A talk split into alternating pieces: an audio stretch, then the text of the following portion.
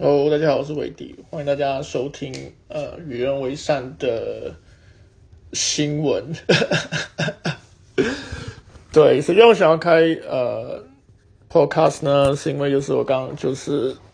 人生第一次玩了一个 clubhouse 这样子，然后我觉得其实用声音跟大家互动还蛮有趣的。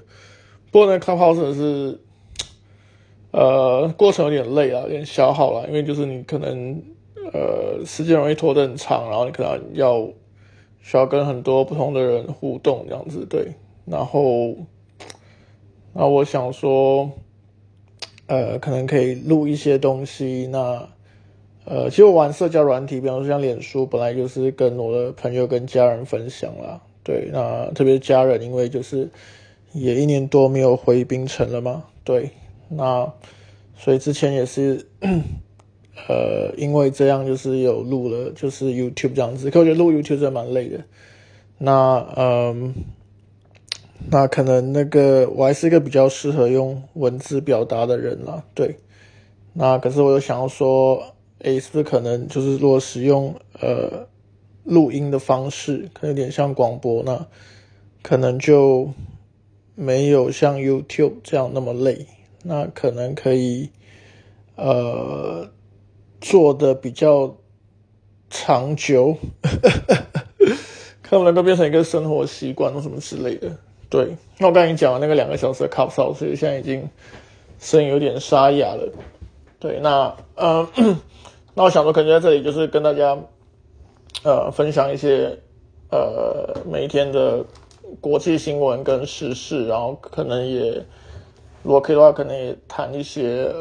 就是文学跟一些阅读相关的东西，这样子。反正就没有压力了，就随便聊这样子，对。那这几天，我想不管在哪里，可能大家都是对关注疫情的事情啦。其实全世界的疫情都好转，对。那印度明显已经过了最高峰了嘛，对。那可是。但包括台湾、新加坡跟马来西亚最近都在就是处于一个爆发状态。那应该说台湾跟马来西亚啦，所以就可能今天这一集呢，就可能先跟大家分享一下，我对就是这3地的疫情的看法。对，那新加坡最简单啦，所以可能先讲新加坡好了。那新加坡因为它就是。已经超过200万人，然后超过30%的人口已经打了疫苗，然后疫苗的接种的对象呢，其实绝大多数呢，除了前线工作人员之外，都是年长者，对，所以等于说就是最脆弱的族群已经被保护到，而且是使用的是 Pfizer 跟 Moderna， 所以最好的疫苗。那所以其实我个人是比较不担心的。那问题是说就是，新加坡现在面对到这个。印度的变种，对，或比较科学的一个说法就是所谓的 B.1.6.1.7 然后它其实就传播力蛮强的，对，然后可能比原本的病毒可能是强上60%，对，那所以它其实蛮容易传染。目前是没有证据显示说，它会加重就是重症率，或者是会影响更年轻的族群，可是传播力肯定是更强的，对。那所以当他突破了边境的第一道防线进入社区过，他就很难被扑灭，因为你就算你有这么多人口打了疫苗，可是你还是会一直有确诊的案例出现，对。那新加坡因为没有出现过就是大规模的老人死亡潮，所以可以明显的感受到新加坡政府是比较小心的在面对这个疫情。那所以才就是很快的就是开始了各种就是行动管制措施啊，然后限制公众的移动啊，然后不准外食啊之类的，对。那对，可是基本上就是每一天你接种疫苗的人数都在增加嘛，那就看说到底他这些措施要到什么时候决定放宽，对。那那这个印度的变种疫苗呢，就是印度变种病毒呢，也在这个马来西亚散播开来。那大家知道马来西亚疫情就是比较严重，那当然确诊数都蛮高嘛，就连续几天就是破6000了。对，那最关键的是死亡数也开始攀升了。那马来西亚的死亡数攀升，所以马来西亚的加护病房可以就是。ICU 基本上已经非常接近满载了啦。对，那可能乡下地方还有一些余裕的空间。那如果是像 Glen Valley 像雪龙的话，肯定是就是已经满到不行了。所以所看一些马来西亚医生朋友的脸书在一些相关的公立医院工作，其实也都蛮辛苦啦这段时间。对，那马来西亚的情况就比较困难，因为诚实说，很多人就是我们现在有时候讨论还是怎么讲，互相指责，其实没有太大意义啦。就是说，你要想说，当你是坐在那个执政者的位置，那你可以做什么事情？那我觉得不幸的是，在去年就是 MCO 那段期间，其实已经消耗掉国家的很多财政跟社会的就是储备能量了，所以你今天你要国家就是来一个很紧急的，就是一个很严格的 MCO 去行动管制，我觉得国家不一定有能力可以执行了，因为你要行动管制，你要考虑到很多人就会没有收入嘛，然后企业也会被影响嘛，那你如果没有完全的行动管制，他们还是有移动的空间，你还可以把这个怎么讲，就是维持生计的责任留给就是民众自己嘛。那如果假设你用国家的力量，然后去让每一个人都不能移动，那你国家要负责就是可以养活这些人啊，不可能就是没钱然后没有食物啊，在家里饿死什么之类的。所以你就有很完整的这个财政的补助计划，就跟去年 MCO 这样子。那这样子做一次，其实是非常的消耗社会的能量的。那你也知道马来西亚的经济其实本来之前就不是很乐观了，然后就是 GDP 的 debt ratio 也是一直在升高，疫情之后就更惨。然后去年 MC 的时候已经举债。就是已经大幅度举债了，那你现在要举债的更多，但是有困难，所以所以很难啦。所以你站在医生的立场，你当然希望就是国家可以来个 MCO 给医生喘一口气，然后稍微降低一下那个就是这个国家对医疗那样人的消耗嘛。可是你站在整体的角度来看，你说你今天换一个执政者好了，他也没有办法就是生这个钱出来啊，他不可能在这么困难的时候对人民征税。对，如果他向外国借钱或贷款啊，这种时候也不容易找到国家甚至是世界银行借那么多钱吧，因为每个国家都是那么惨啊，每个国家都需要钱来纾困啊，来刺激他们的经济啊，保护他们的中下层人民啊。对啊，所以就是很难。对，所以马来西亚现在基本上是在那个老人死亡潮的那个开端这样子。那所以所以说我在脸书也没有什么写关于马来西亚疫情，因为写多也没什么意义啊，你没有什么好批评的，因为他能够做的就是很有限嘛。那你也只能说，那你只能呼吁大家就是有机会接种疫苗，就是你能够保护自己，你要尽量保护自己啊。那如果你能够家里有老人家，就尽量要保护老人家这样子，能够不要外出就不要外出，尽量避免与人接触这样子。那也只能这样。对啊，那也是要期望大家还是收入方面不要太差，这样子还是可以维持这样子。那现实是就是疫情的时候大家都会担心嘛，都会想要可能把钱收起来，然后以备不时之需这样子。可是现实就是当每个人这样的时候，你的消费都会减少，消费减少，那你的经济就会更差。对，所以如果你的财政能力允许的话，还是鼓励大家要多消费，然后鼓励大家尽量就是可能把钱就是分配给跟帮助身边有需要的人这样子。那我觉得大概能够做就是这样吧。那如果之前所讲的，就是一个国家的社会它的疫情是会有尽头的，因为每个人最后会得到免疫力嘛，不管你是被感染或者是你接种疫苗。所以但有些人会重复的感染，那可能病毒也会变种，可是病毒会不会变，就未来还会怎么变种或者发展到什么程度我们不知道嘛。那重复感染其实也是少部分的例子啦。那大部分的人在感染之后至少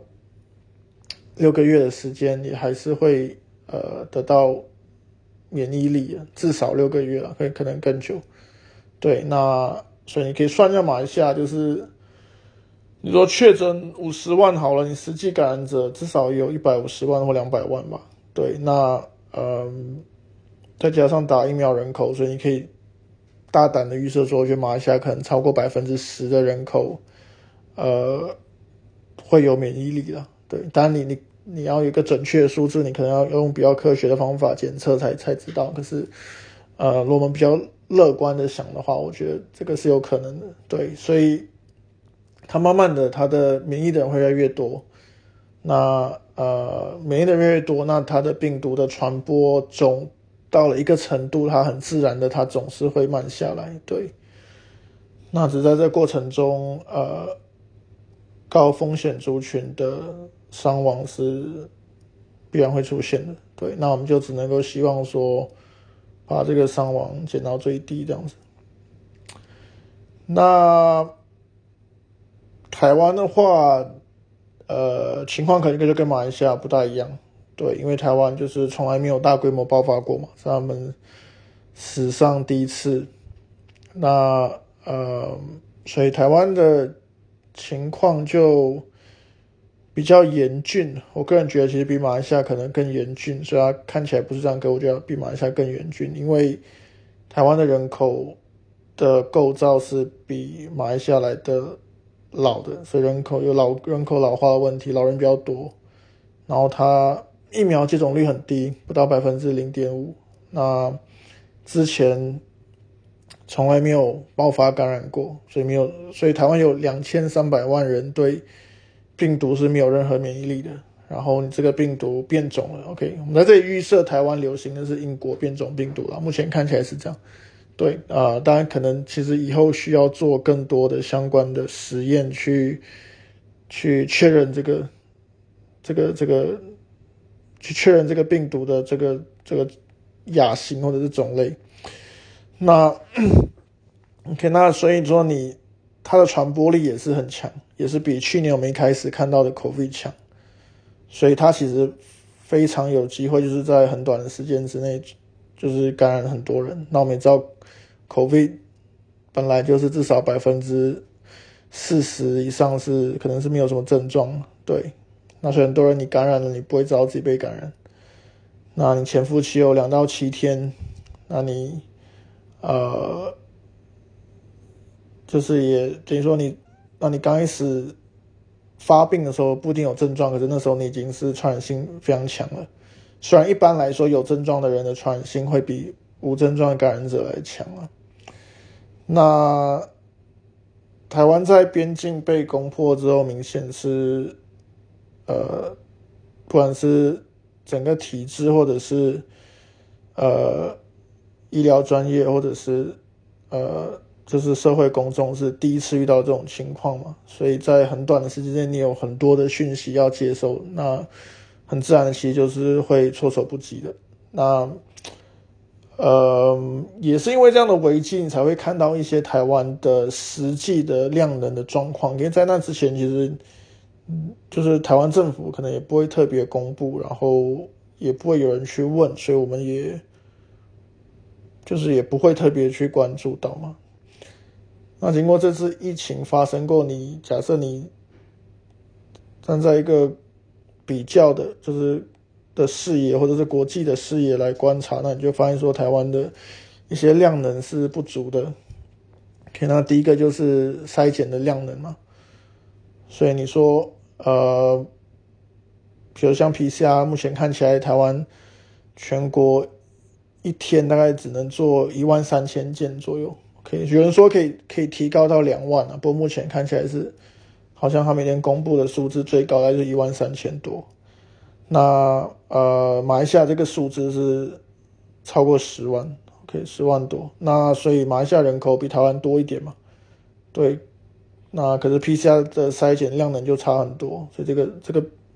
个是显著的。那新加坡，我觉得应该有到9万 ，OK， 它的 capacity maximum capacity 了。因为你在4月其实没有什么疫情的时候，新加坡平均一天都做了3万多，超过3万5，对。那现在疫情做更多，那现在新加坡的那个每个 PCR 都要做快筛，对，其实跟台湾的情况一样啊，都要做快筛，对，所以我觉得新加坡的 capacity 是肯定是绝对是远高过台湾现在13000这个数字了。那台湾在双北的人口就差不多跟新加坡差不多吧，如果没有可能都更多，对啊。那所以那双北加起来很明显 PCR 可能都没有到1万这个量，所以明显那个筛检的量能是不足的。那你筛检量能的不足的话，你去看确诊的数字，还是你去看所谓的阳性率，其实没有太大意义啊，因为就是你的那个采的那个样本不够嘛，然后你采的样本不够，你就需要把那个能量留给就是你觉得最有可能感染的人，对。那可以拿比方说就是像目前可能 set 一个 criteria， 比方说是去过万华的然后有就是有那个接触史或者是有症状的，所以你需要符合这几个 criteria， 然后你才能够被筛。那你肯定很多没有符合这些 criteria 的人就没有筛到嘛，比方说可能一些无症状感染者，或者他可能在同一个地方可是不是很确定自己跟他有没有接触过这些人，对。所以你肯定有相当的数量的隐性的感染者跟传播者还在那个社区里面，对。那只要这些人在社区自由的移动 ，OK， 但希望他们就是真的是待在家。可是假设，因为你也不知道这些人是谁，那些被感染者不知道自己是被感染，所以实际上这些感染者，他还是需要出去，可能买东西吃啊，还是做日常生活的必要。那我们知道，还是有些公司还是要上班啊什么之类，那这些就还是有机会传播给别人这样子，所以恰恰不是一个完全停止静止的状态嘛。那所以筛检量能是一个问题，然后它的隔离的床位也不够。可能比方说，这样喝一口水啊。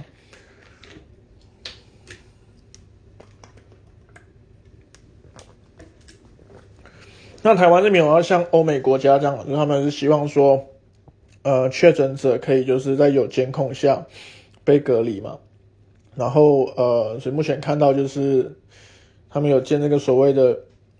也不是建啦，就是启用所谓的集中检疫所嘛，就是用那些防疫旅馆 ，OK， 然后用一些医护去里面监控啊，就变成集中检疫所，他们叫集中检疫所，对。那集中检疫所台北市只有目前好像只有900多床而已。OK， 他们说可能下个礼拜会到1200床，目前只有900多床，那已经住了800多个人了，这差不多已经满了。那像双北有些人好像如果假设没有地方住的话，他们就可能必须要去台中隔离这样子。那目前台湾的情况，确诊的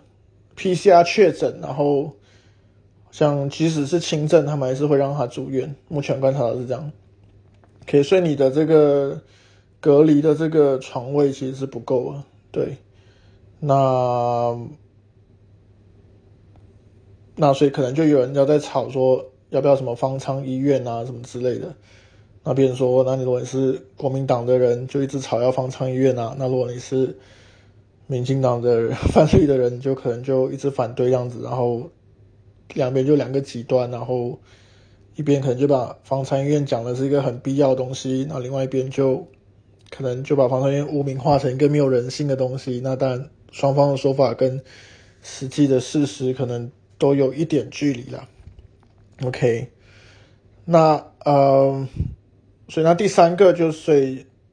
所以筛检隔离，然后第三个就是医疗量能的问题嘛，就是台湾需要去清点说到底他们的 ICU 有多少床，然后它的那个它的医院的病房，一般是内科病房啦，可以说那有呼吸器辅助的可以有多少床。对，所以for 这些 COVID 的重症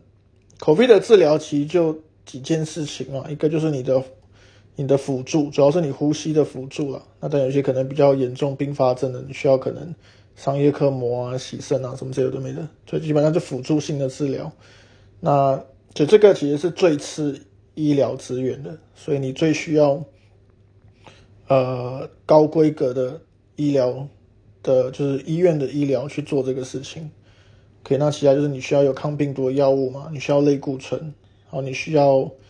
就是打那个抗凝血的针来避免血栓。所以 COVID 的治疗其实就这几个原则啦。那台湾之前因为没有什么疫情的时候，按照柯文哲的说法是很多医院他们其实把原本的防疫的专责病房其实都拿来做就拿来收治其他的病患这样子，因为不要浪费那个空间嘛。那现在疫情突然爆发，变成说他们要降载那些医疗的住院的病患，就是说让那些不需要的医疗的程序取消，不需要的手术取消，然后你觉得那个病人好像比较 OK 的，你让他出院才能够把这些床空出来。所以你一时间你也可以想象，就是台北，就是至少双北啦，我觉得各医院其实是很会蛮手忙脚乱的。对，那也不是真的很，就是目前好像也没有给一个很准确的数字说到底现在他们台湾的重症的医疗能量到底空出来了多少。对，那我觉得这个其实都可以规划的，只是它就是很需要时间去筹措，就需要时间去做出那些安排。对，所以治疗量能是一个问题，因为台湾的老人人口那么多，特别是台北市，我觉得啦，可能新北比较年轻一点，这个很主观了，我可能讲错了，我主观觉得台北市的老人其实蛮多的。那如果大家看到这次的确诊者，其实超过大概37%吧，就是说接近40%其实都是老人。OK， 那这些人其实都非常有可能就是成为重症者。那你如果参考英国数字，大概你老年人死亡率是每6个里面有1个，所以其实蛮高的。那你要考量到说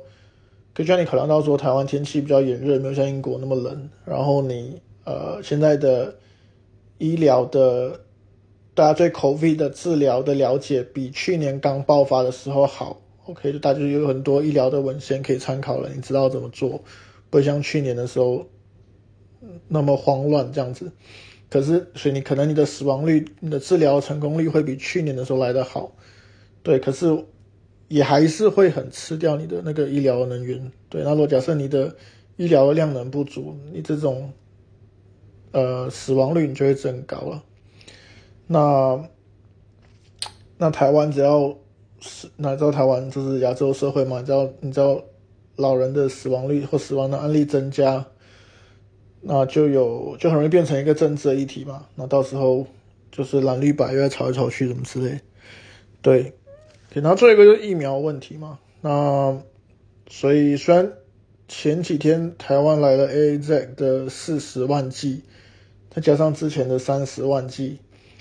那所以才总共70万剂，所以其实是远远不足的。OK， 就是要距离要脱离这次的危机，而且疫苗你也需要2个礼拜打了过才有效果。对，所以是蛮艰，就是你第一个你需要短期内大量的得到疫苗的 supply， 然后你得到了过后你还需要打了过后你还需要2个礼拜时间让它发生免疫的效力才有保护的作用。所以你把这些加起来，你就知道说疫苗其实可能比较是在预防2-3个月后整体疫情的情况啊，而不是这一次的爆发这样子。对，所以那是一个长远你要战胜疫情需要的武器。对，可是对你现在的疫情的紧急的情况其实不一定有太大的帮助。那台湾能不能取得疫苗又是一个国际政治跟外交的问题啦，就看到底跟美国的沟通中可以得到多少的保证跟供应这样子。对，所以考虑到这4点，那当然最后一点就是台湾的民心士气跟台湾整个社会对疫情还没有做好准备嘛，对整个疫情的了解还停留在去年的时候，那可能很多企业也没有做好准备这样子。那比方说看到有大学然后清空他们自己的宿舍，然后就台北的大学把清空自己的宿舍，然后居然把自己的学生往那个外县市送了，那很明显这个是不符合防疫的这个逻辑的嘛。基本上你让任何有可能成为病毒传播者的人往外移动，反正很不聪明的做法。所以你有很多这些细节需要去考量啦。那所以才说以台湾的国家的财政状况，其实台湾是可以考虑来一次严格的行动管制的，就是 MCO 啦。那就是可以帮台湾换到一些时间，那至少说你给那些医疗专业的团队跟整个医疗体制把刚刚讲的那几个东西的量能补起来，可以比方说你的就是刚刚讲的那几点啊，你的筛检、隔离、治疗、疫苗，可以这4个东西补起来，然后给你的社会有一点时间去调试这整件事情。所以我觉得其实是有必要的，如果特别是你想要就是有力的降低这一波老人的死亡率的话，我觉得台湾是应该要做这个事情。对，那我觉得台湾也有这个财政能力去做这个事情。所以因为你一样你 MCO 你就要纾困嘛，就要给人民跟企业钱，可是我觉得台湾政府是有能力做这个事情的。对，所以我看就前天也写了一篇文章谈这个。对，那所以不知道，所以可能我们也只能够希望事情都往好的方向发展吧，基本上有时候对啊，其实我本来前一阵子就是没什么玩脸书了。对，因为有阵子我对脸书其实蛮厌倦，然后那段时间就是闭门，然后起来读书啊，然后写一些东西啊，然后看一些剧啊，觉得蛮爽的。对，那可是有时候当一些怎么讲一些危机爆发的时候，可能还是会有那个想要介入跟做一点什么的欲望吧。所以这也不知道是一个好事还是坏事啦，诚实的说。或者说你看到你可能就是想要写一下这样子。对，不过大家知道其实说公共讨论是很困难的啦，我觉得特别在台湾更困难，因为你所以我们写的时候我们就觉得说这个事情我看到是这样，那我觉得这个事情是应该是这样，那我就这样写嘛。那可是在读者的眼中，会因为他的意识形态的对这些东西有不同的判读嘛，他感觉这个东西对某个党派比较有利，然后对某个党派比较不利， OK， 那就觉得说，那你为什么要这样写之类的。对，其实马来西亚也是一样啦，对，可是我觉得台湾的情况就更严重嘛。对，那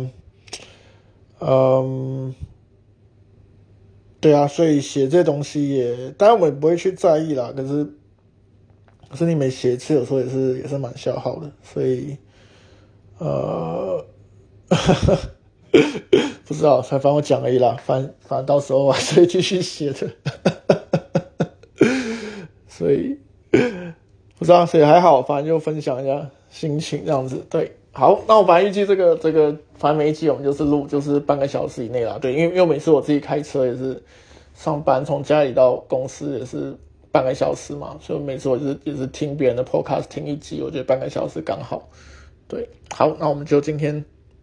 简单的分享到这里，那我们下一集见咯。那对，就最近那个季风带跟草根的生意真的很差，所以还是希望大家多帮忙消费。OK， 如果大家喜欢跟我的脸书跟 podcast， 那就请大家多多消费季风带跟草根。OK， 好，谢谢大家。